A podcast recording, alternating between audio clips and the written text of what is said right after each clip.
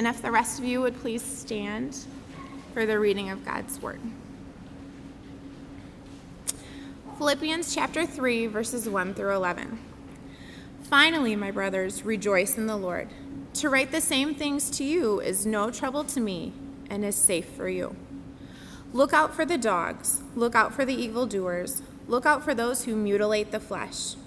For we are the circumcision, who worship by the Spirit of God and glory in Christ Jesus and put no confidence in the flesh, though I myself have reason for confidence in the flesh also. If anyone else thinks he has reason for confidence in the flesh, I have more. Circumcised on the eighth day, of the people of Israel, of the tribe of Benjamin, a Hebrew of Hebrews, as to the law, a Pharisee, as to zeal, a persecutor of the church, as to righteousness under the law, blameless. But whatever gain I had, I counted as loss for the sake of Christ. Indeed, I count everything as loss because of the surpassing worth of knowing Christ Jesus my Lord. For his sake I have suffered the loss of all things and count them as rubbish, in order that I may gain Christ and be found in him, not having a righteousness of my own that comes from the law, but that which comes through faith in Christ, the righteousness from God that depends on faith that I may know him and the power of his resurrection, and may share his sufferings, becoming like him in his death, that by any means possible I may attain the resurrection from the dead. The word of the Lord. Thanks be to God.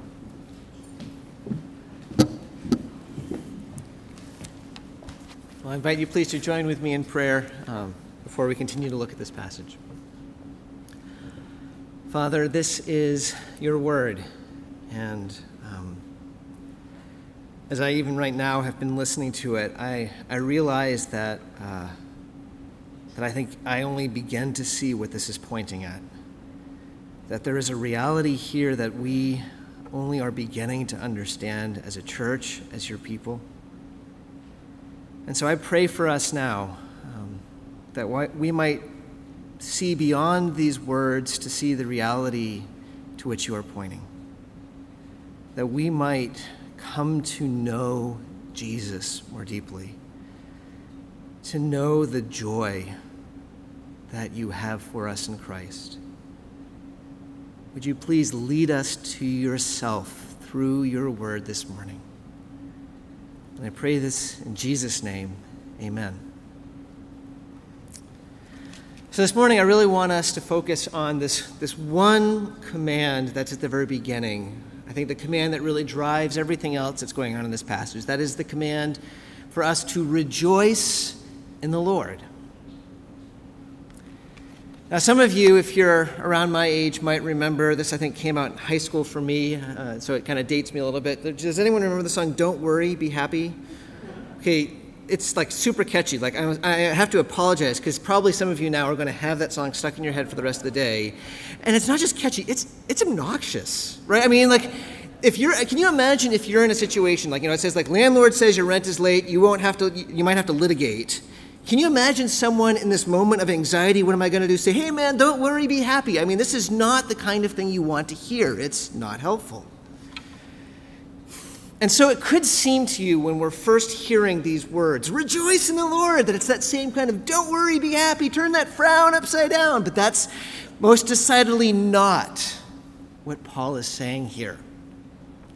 Paul is not ever glib about rejoicing. He's never just kind of giving some pat answer to try to like pretend that suffering isn't real. Paul knows more than we do, really. He knows how real suffering is, how hard life is in this world.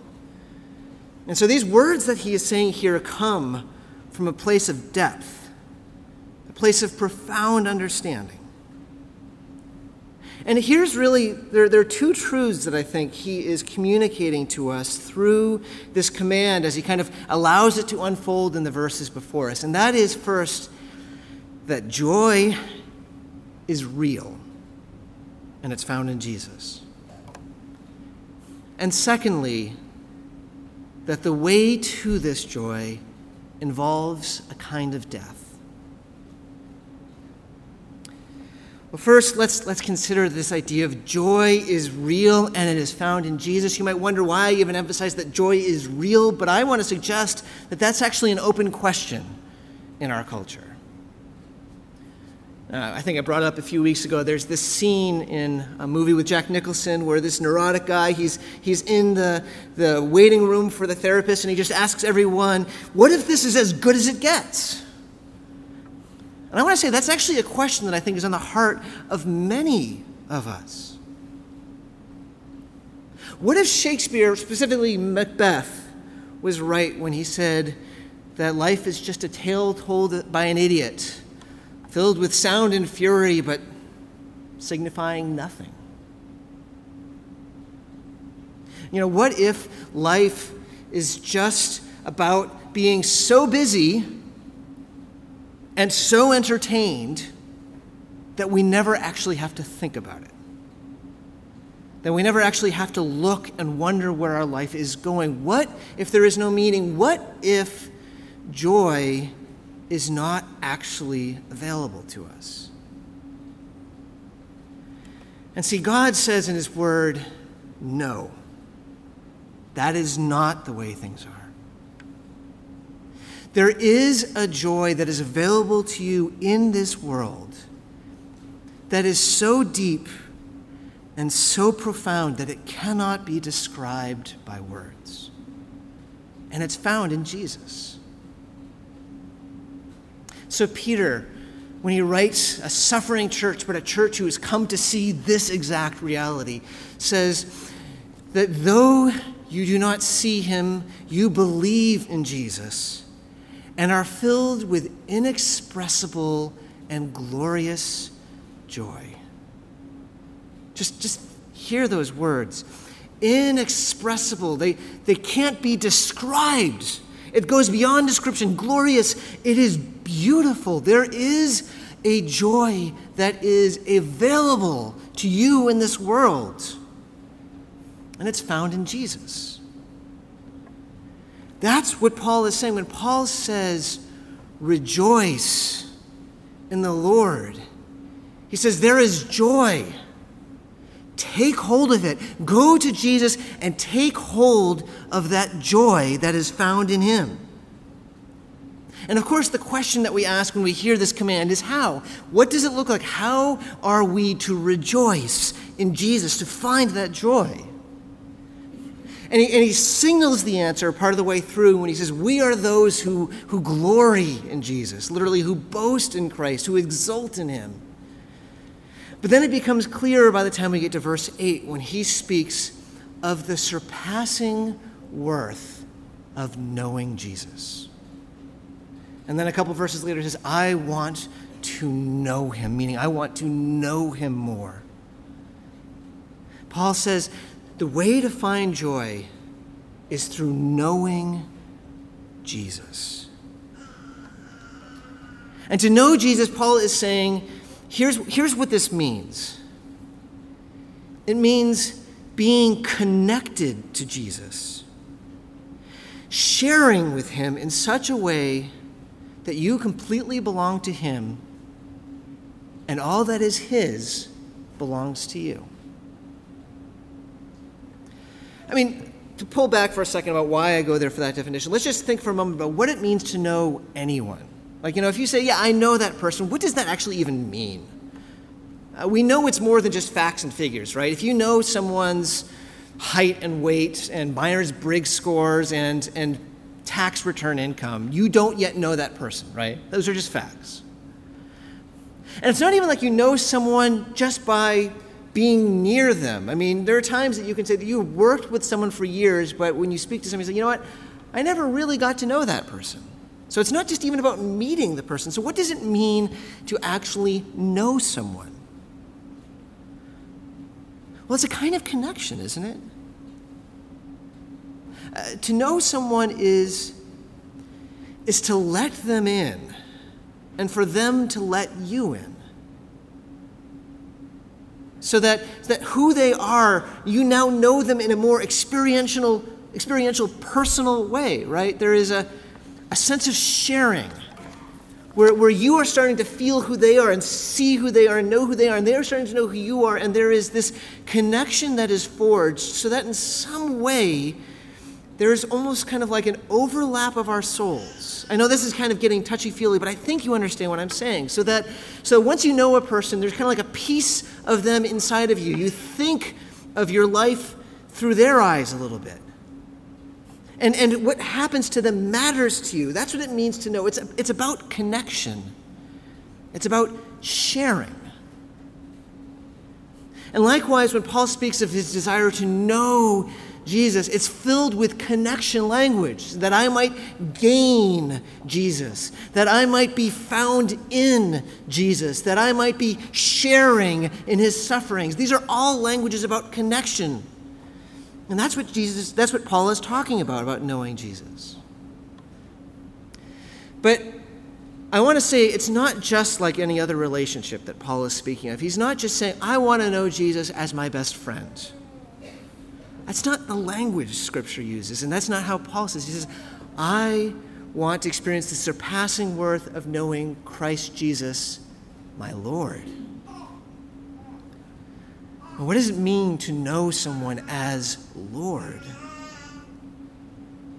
Well, we already, I think, partly know the answer. We confess it once a month that I am not my own, but I belong, body and soul, in life and death, to my faithful Savior Jesus. To know Jesus as Lord means to open yourself up to Jesus such that you are no longer your own, that you have surrendered yourself to Him. You have surrendered control so that all that you are belongs to Jesus. But it's more than that. Because as we allow Jesus in, we come to realize that Jesus gives himself to us.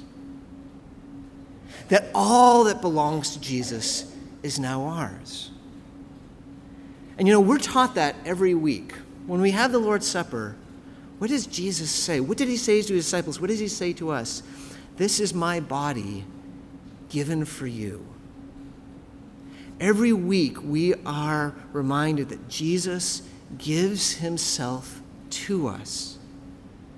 So that all that is His, all that is His becomes ours. So Paul speaks of, of having a righteousness that's found in Christ, not my own righteousness. Now, the word righteousness is not just about being faultless, about checking off all the boxes, it's, it's ultimately a relational term about being in harmony with God. And Paul says that now that I know Jesus and I am found in him, he shares his righteousness with me. His relationship that he has always enjoyed with the Father is now mine. So now I can know God without fear or without shame, knowing that I please God because Jesus shares his righteousness with me. And he also speaks about sharing in sufferings. You know that when you are really connected to someone, when they suffer, you suffer with them, right? And that's true at an even deeper level here with this, with this knowing of Christ. When we come to know Christ and all that is His becomes ours, His love becomes our love, His mission becomes our mission, His purpose becomes our purpose, which means we are willing to go with Him to hard places to suffer to love the world. We share in His sufferings. But Paul says more than that. He speaks mysteriously about sharing in an experience of God's resurrection power. That is, even when we are suffering, or perhaps especially when we are suffering, we experience the power of the Spirit that comes from Christ that gives us hope instead of despair, that gives us love instead of bitterness. If you know Christ, that means you belong to Him. And as you entrust yourself completely to Him, you discover that all that is His becomes yours His righteousness, His mission, His hope, His love, His glory is yours.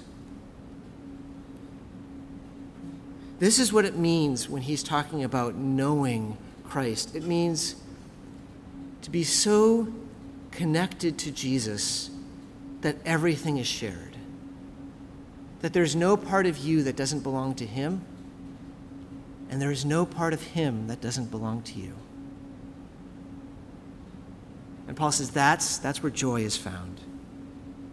The reality of joy that you long for is found as you come to know Jesus. Because you are made for this. You were made for significance. You were made for meaning. You were made for glory and for beauty. You were made for love. And all of that is just another way of saying that you were made for God. You were made to know God. You were made to be connected to God. And that happens through Jesus. There is an infinite well of joy that is inexpressible, that is glorious, that is found in knowing Jesus. Do, do you know what I am talking about here?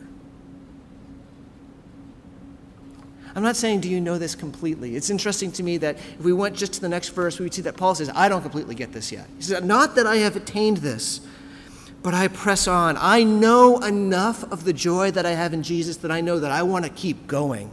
I want to grow and mature. Have you tasted of the joy, the inexpressible joy that comes in knowing Jesus? Whether you never have, or even if you, like me, have, but there's so much more that you know that you don't yet know. Paul doesn't just invite us to this, he also tells us, he, he, he says, to get here. And here's the second point that we have in our passage the way to this inexpressible joy involves a kind of death, a kind of dying.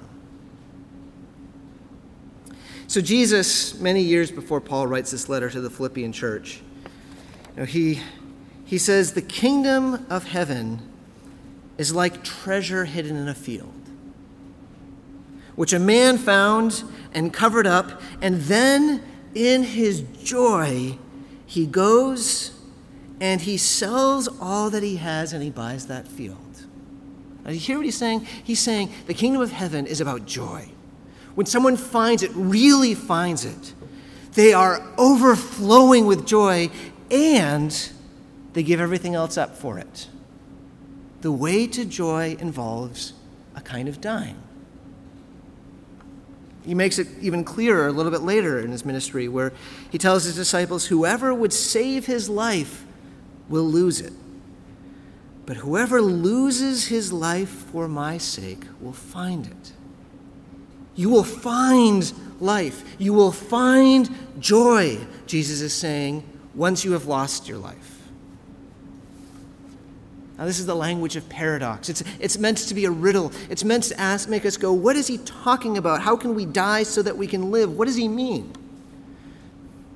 And as we study and as we come to understand the Bible, we realize that what Jesus is talking about is, is a way of living, a way of being that is central to who we naturally are. And different words have been used to describe this way of being. The Bible sometimes speaks of the old man before we come to Christ, or the flesh. We can speak of self centeredness. We can speak of pride. They're all describing this same way of being. This morning, I want to speak in terms of the independent self, because I think that's another way of saying the same thing.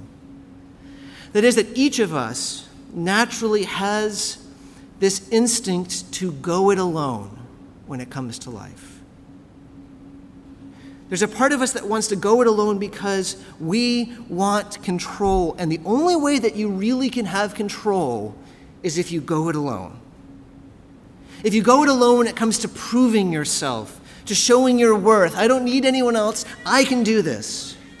To go it alone when it comes to deciding what we want, to make decisions for our life, I don't need anyone to tell me what to do, I can go it alone. There is this independent self that is natural to who we are. It looks different for each one of us. And Jesus is saying the only way to find life is for that self to die. And Paul says the same thing here. And the way that he says it, the way that he invites us to joy through this kind of death is through, through him telling his own story. Perhaps you noticed There's kind of this warm and fuzzy language that's at the very beginning watch out for those dogs, watch out for those mutilators of the flesh. He's clearly concerned about a group of teachers. What is he talking about? There's, a group of teachers who basically were, were saying, hey, we're Christians, we believe in Jesus, but, but really, that's just the ground floor of Christianity. To really be the people of God, not only do you need to believe in Jesus, but you need to observe all of the Jewish laws. That's where really growth, that's where meaning and purpose in the kingdom of God is, including circumcision.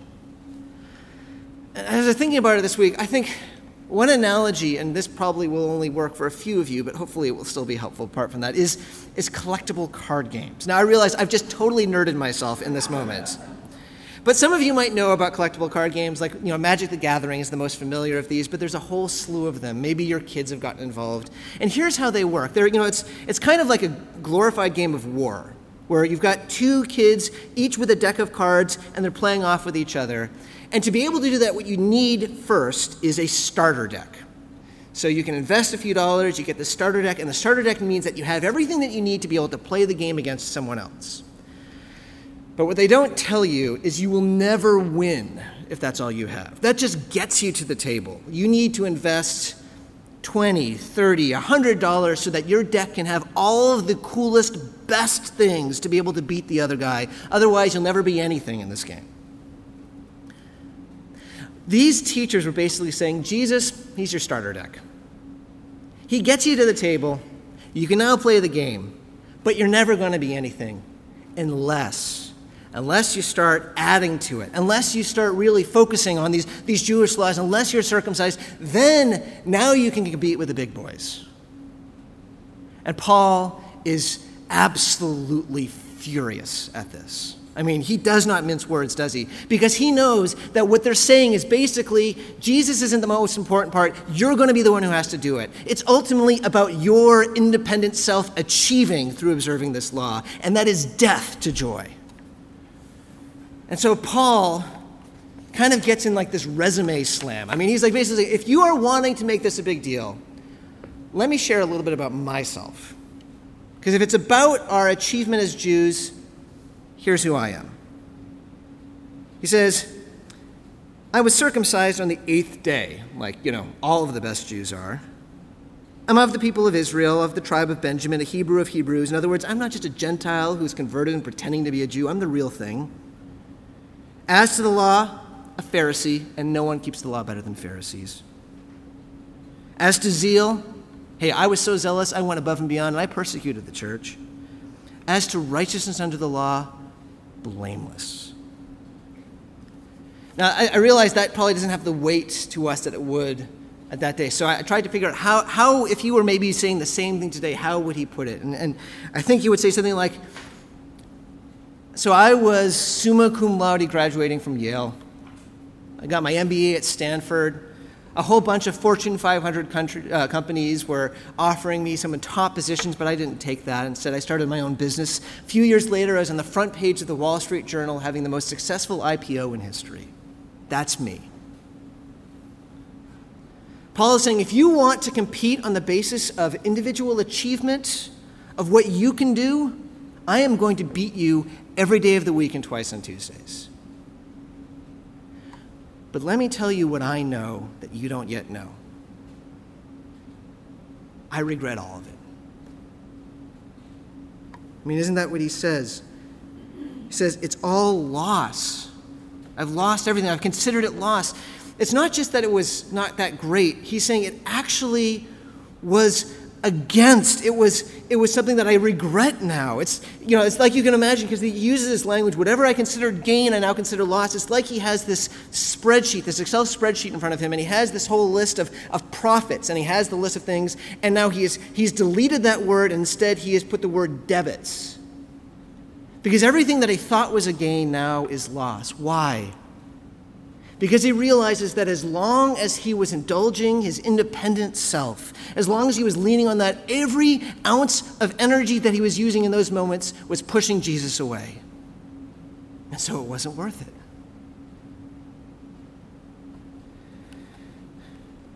And he goes further in verse 8. I count everything as lost because of the surpassing worth of knowing Christ Jesus my Lord. In other words, and he says, For his sake I have suffered the loss of all things. In other words, he has not just died to his desire for achievement, although he has that. He's also died to being in control. He's let go. I mean, he, he could have decided that he wanted to be married. He could have decided that he wanted security. He could have decided that he wanted comfort. But he said, I let go of control of all of these things. Jesus, you take me wherever you want me to go. And why? Why is it so important that he says that I have lost control, I have lost achievement? Why has he denied and let his independent self die? And the answer is that is the only way for him to experience joy. Because you cannot, you cannot hold on to your independence and know the joy that comes in Jesus. I mean, think about it. We know that's true. Because what do we say it is to know someone? It is to let someone in. To know Jesus is to share everything. And what is independence? It is making a wall around a part of our soul that we will let no one into. The two are fundamentally incompatible.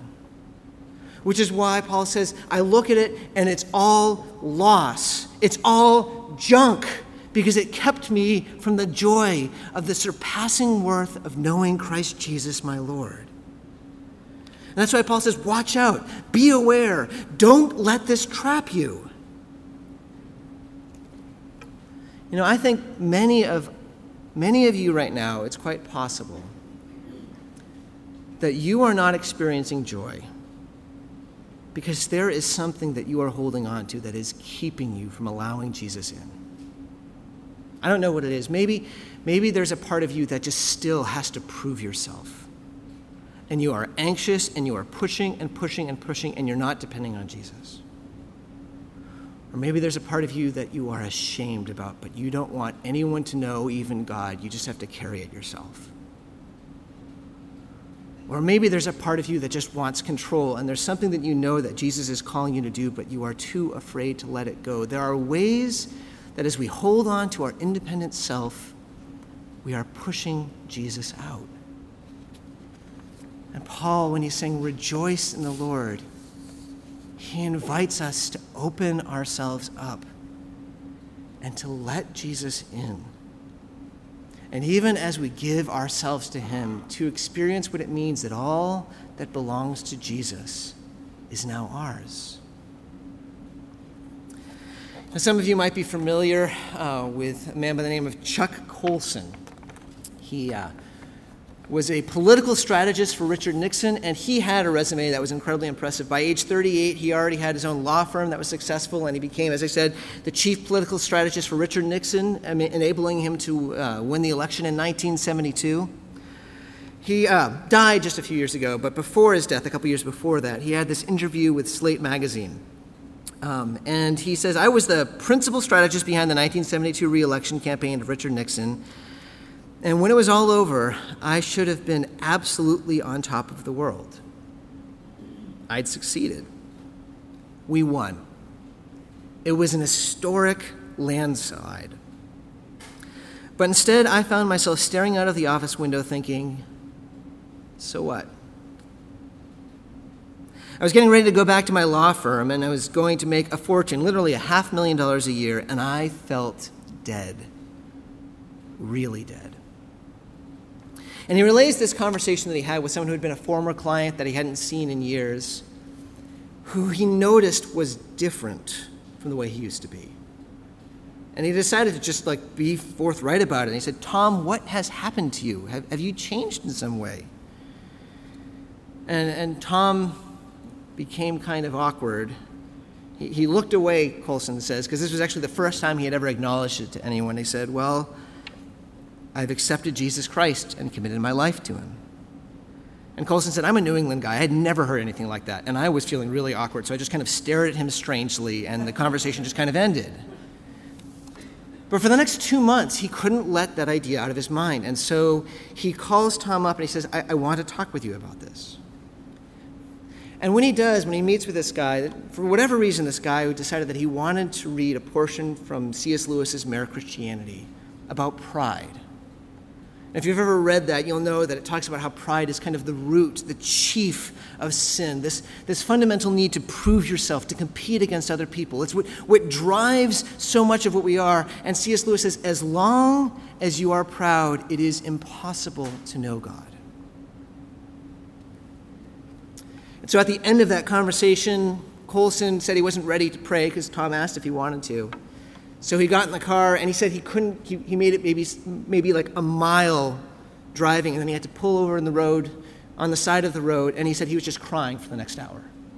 Because he realized, he said, that that was talking about him. He had thought that he had been serving his country, but the whole time he'd been serving himself. He'd been holding on to his independence, and he realized it was a dead end.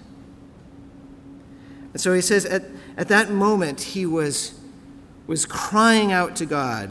He says, I realized that God was that this was talking about me, and I didn't know what to say. I just knew I needed Jesus. And he came into my life. And he says, I look back at that time 35 years, and my life has not been the same since. And there is a joy that I now have that I never had. Do you understand what that's describing? I mean, we sang about it earlier. You know, in this new song, that third verse is, We were fools in our rebellion with our hunger strike of pride. I was so struck by that. When you hunger strike of pride, our pride is keeping us hungry, and yet we refuse to relinquish it. We were sick and growing closer to the death we should have died. Then he heard of our condition and he called us by our names and the God of glory took away our shame. Do you realize that when we're saying that, that joy is available, it's not like God is trying to hide it, it's not like God is removing himself. Jesus came to us, he became one of us. He is offering himself to you. He wants you to experience this joy, and he is calling you by name. Relinquish your independent self, relinquish your pride. Experience my righteousness. There is a joy that is real, and it's found in me. I'd like to give us some time, as we always do after spending time in God's Word, just to spend some time talking to God and reflecting on if there are places that we should confess, areas that we need to open ourselves up to Christ that we have been holding on tightly to. I invite you to spend a couple minutes in, in silent confession and prayer, and then I will lead us in prayer as we conclude.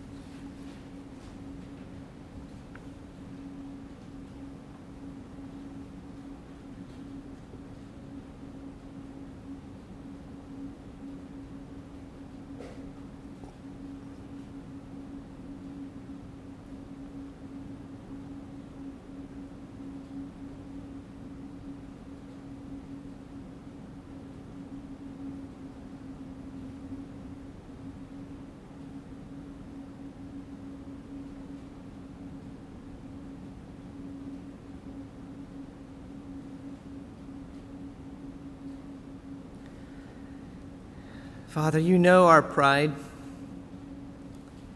You know our sinful independence.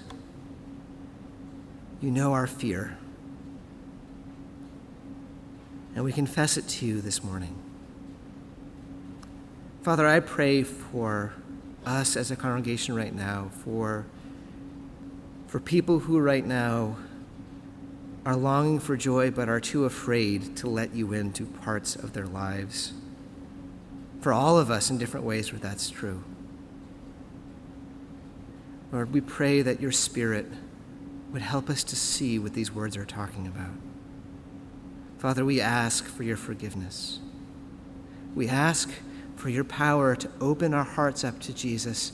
I ask that we, we ask that we would experience this inexpressible joy that you offer to us. And we pray this in Jesus' name. Amen.